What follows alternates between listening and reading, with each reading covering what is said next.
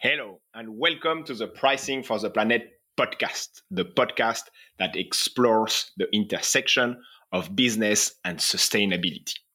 I'm your host, Fabian Cross, and today I have a very special topic to share with you. Listener, when is the last time you felt guilty about booking a flight? Or when is the last time that someone at your office made a comment about your overseas vacation? Like, that's not very sustainable. Indeed, aviation, I have the number, aviation's contribution to global warming is around 3% of global CO2 emission. So that's kind of significant. But listener, there is maybe a solution about that. What if I tell you that plane could run on non-fossil fuel? David, do you want to give the audience a spoiler? Yes. I, I think the important thing for the audience to understand is is both the tremendous potential and the dire need for sustainable aviation fuel. The aviation industry is working really hard to try to reduce its footprint, innovating on a on a large number of dimensions from things like designing ever more efficient engines with each new generation, improving fuel efficiency by 10 to 20% over older aircraft, redesigning the aircraft to reduce air drag and optimize payloads, changing their ground operations, investing in battery and hydrogen technology to pursue true net zero propulsion. But in spite of all of those efforts, all of that investment going into overhauling the aviation fleet, emissions are expected to continue to grow over the coming decades. Fabian just mentioned that aviation emissions are a little less than 3% of the world's emissions today. That's expected to double by 2030 to around 5% without sustainable aviation fuel. Because all of the operational enhancements, all of the improvements to the fleet are just not keeping up with the growing demand for air travel. So, even while on a per passenger basis, we are producing far less emissions from aviation, on an absolute basis, we're producing more. Uh, and the battery and hydrogen technologies that are are the long, long, long term vision are still likely decades away for being a viable alternative to those large, long distance flights that drive most of our jet fuel consumption. But the good news SAF, sustainable aviation fuel, is a mature, proven technology that can quickly scale and can reduce emissions on a given flight by 80% or more leveraging much of our existing infrastructure and aircraft to do so. If the world wants to hit our 2050 net zero targets and the key milestones on the way, SAF needs to be a critical component of that for aviation. Thank you, David. And again, a huge thank you for being here today. I'm quite excited because SAF sounds amazing and maybe you, you need to introduce yourself because i know you i know you're a big you know subject matter expert on this one but let's make sure that the, the audience know whose you are and your background. Great. Uh, absolutely. I'm david kaplan. I'm a principal for oliver wyman based out in new york. In my time at ow i've been fortunate to work on both energy and aviation projects though over the last several years i've really specialized in the energy transition helping large energy majors and second tier players as well think about uh, how do I navigate the complexities of completely reinventing myself for new products, new value chains, new business models. Uh, I've been fortunate enough that that's led me again to the intersection of energy and aviation, where I had spent some time at the start of my career with sustainable aviation fuel. So I've worked with both energy players and airlines uh, and other players in the aviation energy ecosystem to help them think through their decarbonization commitments, their pathways to net zero, and at the end of the day, heavily focused around how sustainable aviation fuel is going to play into that. Over the last couple of years, I've been fortunate enough to contribute to pieces in the World Economic Forum, Forbes, and of course the Oliver Wyman Energy Journal to discuss what are the opportunities and challenges with sustainable aviation fuel, just as we're going to do today. Awesome. And, and, listeners, I mean, we are lucky because Devin didn't mention that, but Oliver Wyman, that's kind of a very, very famous and, you know, prestigious consulting firm, and that's kind of a big deal. So we are super excited to to have David with us today. David, one question today. SAF sounds amazing, but what are the biggest challenges you see today in implementing SAF at scale? Yeah. Thank you again for having me here and, and the kind words about Oliver Wyman.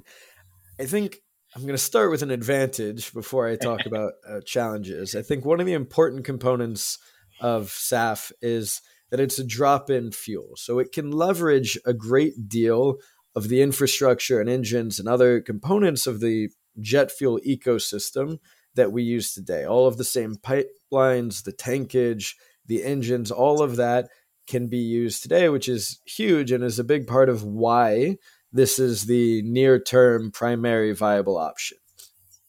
With that being said, there are two main challenges I'd like to highlight. First of all, the blend wall, which is a reference to the limitations on how much SAF you can use on a given flight. Right now, the FAA and similar organizations across the globe limit airlines to using no more than 50% sustainable aviation fuel on a given flight, with the expectation that fi- the other 50% or more will be fossil jet. Frankly, that's not a significant challenge today when we're operating as a, as a world at meaningfully less than 1% SAF.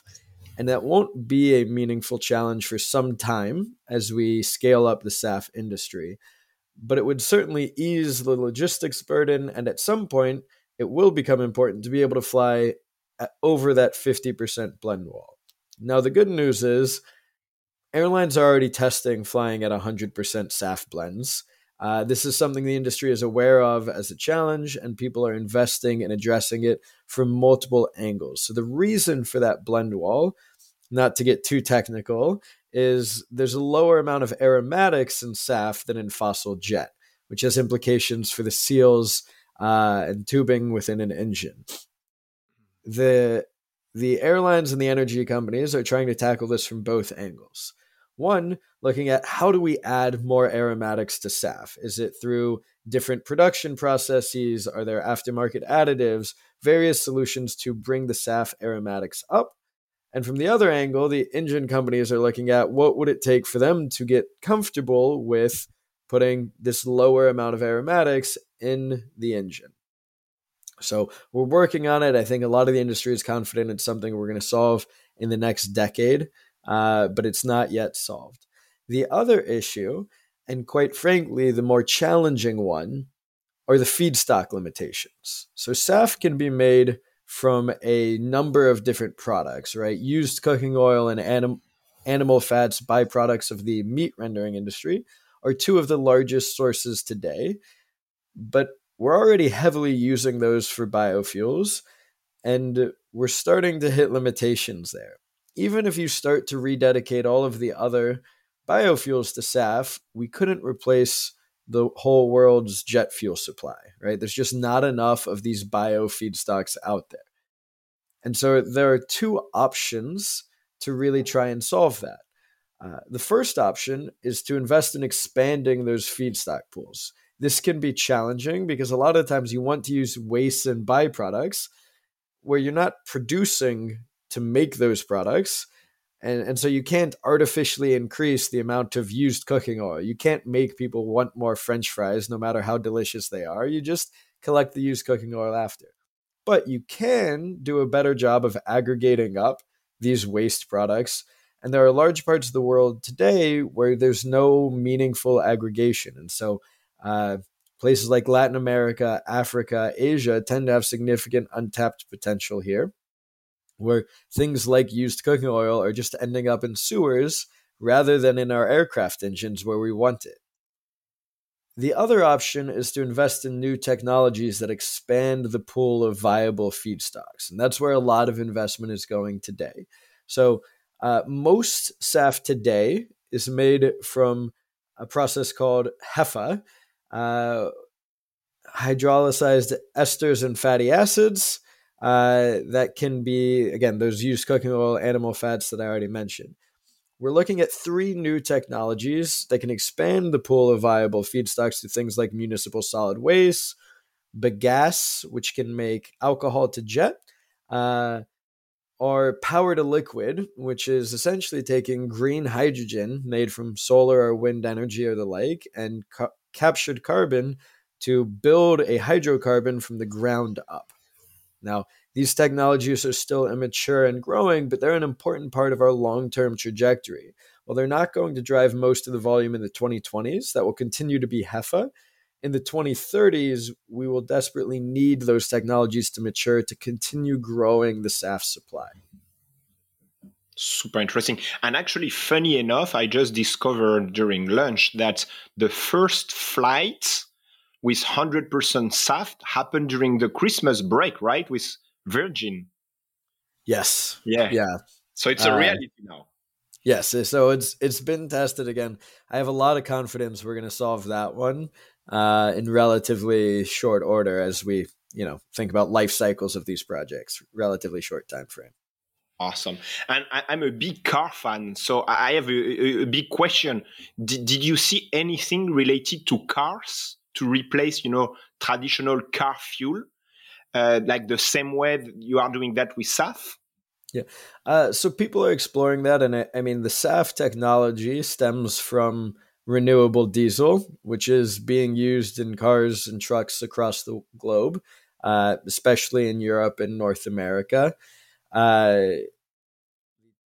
there's a push, especially in light duty, to electrify over using biofuels. And generally, right, like electrification can push you closer to net zero than biofuels typically can, with the potential caveat of power to liquid, which is also uh, about as net zero. But likely, I think the, the long term solution for cars, especially light duty, is electrification uh, versus the technology to do that in aircraft is still just decades away. Okay, makes sense.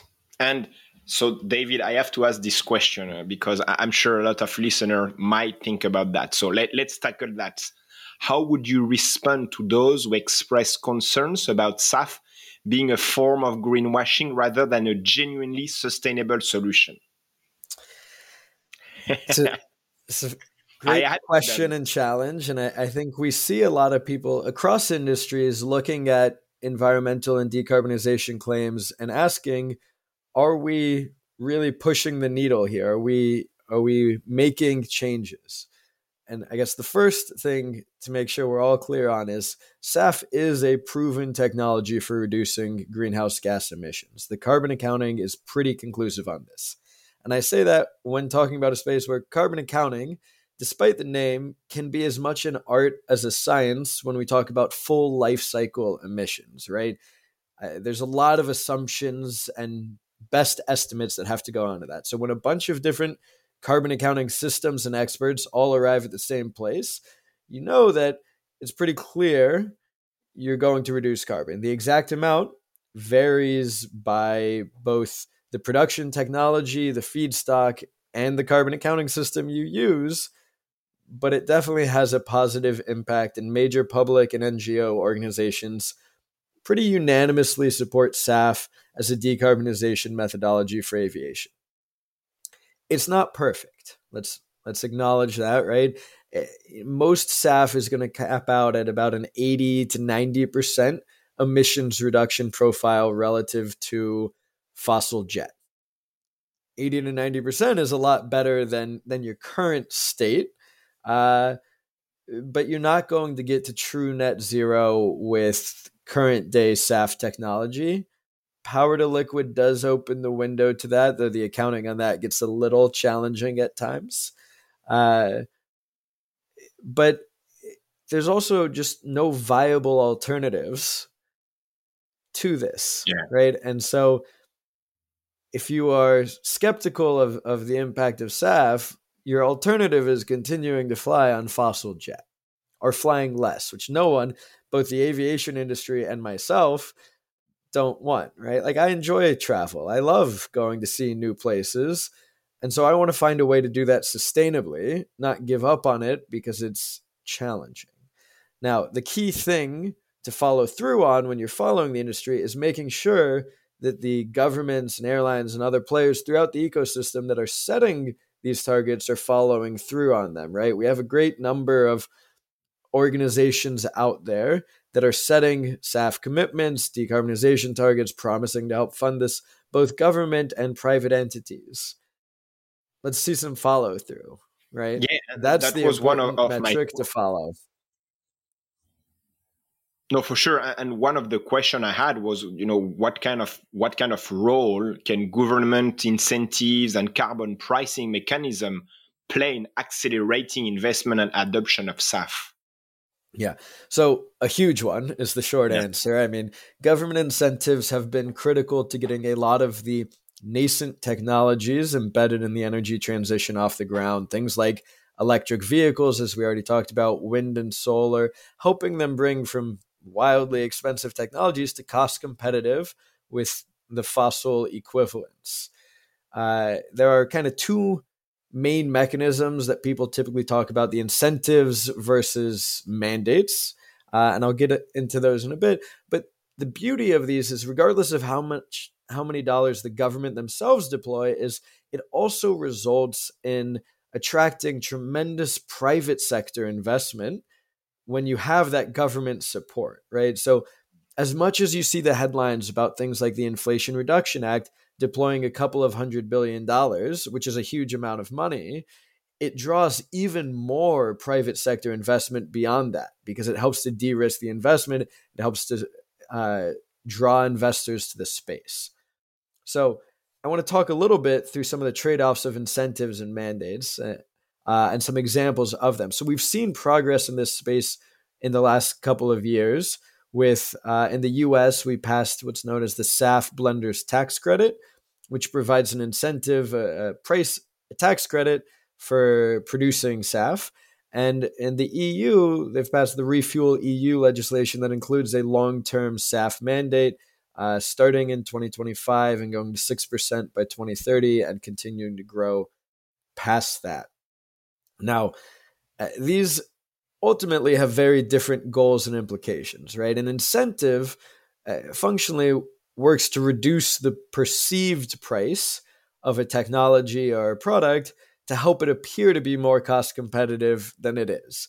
And that can help, again, to draw that investment to the sector, that can help make customers feel good about using it and, and more comfortable with buying it.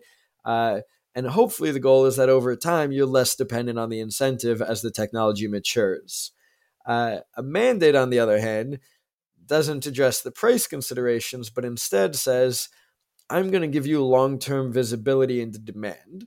And that will help you to de risk your investment into the space because you know what the demand is. Again, there's still price uncertainty, but as long as you're cost competitive with the other SAF production technologies out there, you know the demand will be there right? Uh, and, and so they work in different ways, but both are very important roles. And a lot of countries and governments are deploying some combination of both, despite the fact that I've, I've just spotlighted one or two. The important thing across incentives and mandates is they need to be long term, right? And so this is where I'll give the EU credit over something the US is, is struggling with the EU proposal sets targets out to 2050. The SAF blenders tax credit expires in 2027. It takes three to five years at a minimum. Some projects take longer to build a new SAF production plant. And then you expect that asset to have a useful life of 20 or more years it's very difficult to commit the multi billion dollars that are required to build an individual plant when the incentive might disappear in three years. Now, the industry expectation is that Blender's tax credit will be extended, but you don't know that. And that adds risk and that scares off some private investors. And again, a key component of these government mechanisms is drawing that private investment so that the government doesn't have to do it themselves. And to that end, what we need is long term certainty, long term projections around what this regulation is going to look like. Super interesting. And are you aware of any like airline companies like like announcing publicly that they will use SAF or that you know trying to mix some SAF in, into the current fuel mix, and, and then maybe they are trying to increase a little bit the price, or do you do you see anything like that, or it's way too early? Yeah. Uh, so most European and North American airlines have set SAF blend targets for 2030 of 10%. Not all of them, uh, but a, a majority uh, of Western airlines have set these 10% 2030 blend targets. A few have higher targets, a few have lower targets, um, as well as a number of airlines internationally as well. But I'd say a majority of the ones that have committed are in Europe and North America, which is good because Europe and North America are two of the largest markets for jet fuel in the world. Um, and a fair number of them have also set kind of net zero 2040 or 2050 targets that would imply they need to be using uh, you know majority SAF at that point in time. We also have players in other parts of the ecosystem like financiers, governments, uh, other players setting SAF commitments as well. But again, uh, and then another component is end customers. So a fair number of corporate travelers, including consulting companies, uh, who are you know big corporate travelers, are setting their own SAF targets, forming buying alliances, things of that nature to help stimulate the industry. Super clear. And you know, one of the last questions, David, is what actionable steps can individuals and organizations take to support the development and use of SAF? Yeah, that's a, always a challenging question, and when we're talking about an industry that's going to require hundreds of billions of dollars of investment over the coming decades uh, to achieve the scale we need for a net zero aviation industry. But I'd highlight two main action items regardless. First, put your money where your mouth is, right? Uh, the the airlines SAF commitments are public, right? You can find them on their websites. They're the ones that have them. They're front and center on the website when you go look at it. You see, you know, uh, you see them when you're on the airline. Sometimes they'll play them in ads, so they're everywhere for the companies that are making these commitments follow up on these and, and choose to fly those airlines. Uh, some of these airlines even offer SAF offset tickets uh, where you can fly net zero based on SAF. Now, that's still relatively niche, but it's out there if that's something that interests you and would, would make you feel better about that overseas vacation. The other one would be support governments that are following through and helping build this industry, right? Vote. You know, there are across different countries, there are politicians who treat uh, the energy transition as a necessity and some that treat it as a nice to have, right? Vote with the politicians that are looking to drive us towards a net zero future uh, so that they pass the legislation that will help to mature this industry. Because as I talked about, at this stage of maturity, that government those government mechanisms are really important to driving scale and hopefully in the long term bringing down the cost to be cost competitive with the fossil jet that we fly on today. Awesome. David, thank you so much. It's such an interesting topic. So, thank you again if you want to continue this learning journey, listeners, you can follow David on LinkedIn. So it's David Kaplan. I will put the, the link. You can follow Oliver Wyman, OW, on LinkedIn as well. I will put a link. If you want to follow us, you can go on www.pricingfortheplanet.com and you can subscribe to our biweekly newsletter called the Biweekly Digest. Thank you for your time, for your interests, and take care. Thank you again for having me on your show. It's been a pleasure. Thanks, David.